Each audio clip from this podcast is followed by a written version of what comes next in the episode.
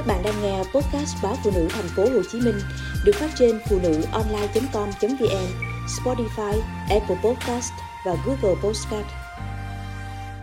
Rất khổ vì chữa bệnh theo mẹo trên mạng.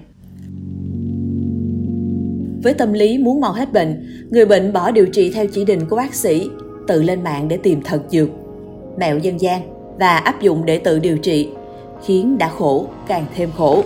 Bị thoát vị đĩa đệm, đau thần kinh tọa, anh HK, 45 tuổi ở tỉnh Long An, tập vật lý trị liệu và uống thuốc theo toa của bác sĩ gần một năm, nhưng cơn đau mỏi vẫn tái đi tái lại bởi công việc của anh phải khuân vác nặng.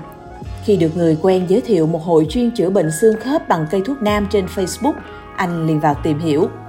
Ngay sau khi anh vừa hỏi về bệnh của mình, đã có gần 10 tài khoản liên hệ chia sẻ về thần dược trị xương khớp của người giao – có thể điều trị hầu hết bệnh liên quan đến xương khớp như đau nhức xương, mỏi tê tay chân, thoái hóa cột sống, thoát vị đĩa đệm, viêm đau dây thần kinh tọa. Anh cho biết, người bán nói đây là bốn loại thảo dược quý hiếm từ thiên nhiên mà chỉ có người giao trồng được. Thuốc giúp đào thải chất độc, không gây tác dụng phụ và không bị tích nước khi uống. Chỉ cần nấu và uống như hướng dẫn, một tuần là có hiệu quả. Tuần đầu tiên, tôi giảm hẳn đau nên hỏi mua thêm vài chục thang nữa. Tuy nhiên, uống đến tháng thứ hai thì người tôi bị sưng phù, thở mệt. Đến bệnh viện khám thì mới biết mình bị tác dụng phụ từ cây thuốc. Anh ca nói. Khi được hỏi anh có biết các cây thuốc uống là gì không, anh ca lắc đầu vì quên hỏi người bán. Tương tự, từ khi bị đột quỵ não, bà T.O. 65 tuổi ở quận 5, yếu liệt nửa người phải. Thương mẹ, anh Trần Văn Hùng, lên mạng tìm cách trị bệnh cho bà. Trong lúc tìm kiếm, anh thấy một chia sẻ về cách chích đầu ngón tay điều trị yếu liệt do đột quỵ, nên vào tham khảo. Anh Hùng kể, tôi thấy người chia sẻ rất tâm huyết, nói đã điều trị cho hơn 100 người, 90% phục hồi tốt. Họ không lấy tiền mà chỉ nói muốn giúp người nên tôi càng tin. Bà O nói, ban đầu thấy tay có cảm giác, sau đó các ngón tay nóng ấm, có sức, chân cũng không tê nhiều như trước nên rất hy vọng Thế nhưng, qua hai tuần chích máu, bà không thể chịu nổi vì 10 đầu ngón tay chân đều sưng tấy, đau nhức dù có đắp lá trà lên vết thương như hướng dẫn. Bác sĩ chuyên khoa 2 Huỳnh Tấn Vũ, khoa y học cổ truyền, Bệnh viện Đại học Y Dược Thành phố Hồ Chí Minh, cơ sở 3 cho biết, thực tế, một số mẹo dân gian có thể hiệu quả nếu bệnh ở mức độ nhẹ, nhưng không đảm bảo an toàn, hiệu quả cho tất cả mọi người.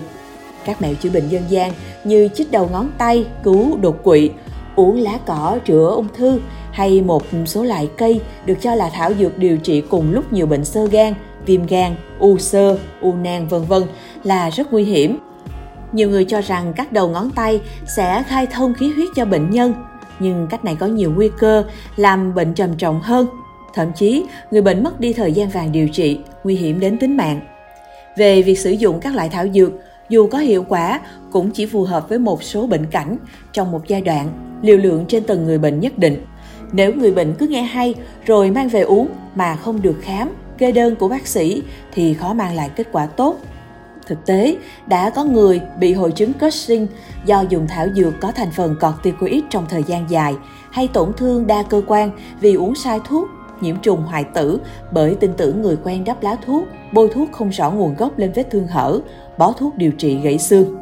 Bác sĩ Huỳnh Tấn Vũ nhấn mạnh, mỗi bài thuốc trong đông y phải được cân nhắc điều trị cho một cá thể người bệnh trên cơ sở chẩn đoán rõ ràng, chứ không sử dụng đại trà như các mẹo dân gian truyền miệng. Đây là điểm khác biệt lớn nhất giữa mẹo dân gian và đông y trong điều trị bệnh. Vì vậy, khi áp dụng những phương pháp trị bệnh theo dân gian, cần phải có kiến thức, kỹ năng và hiểu biết sâu về các phương pháp này. Đồng thời, cần tham khảo ý kiến và hướng dẫn từ các chuyên gia y tế.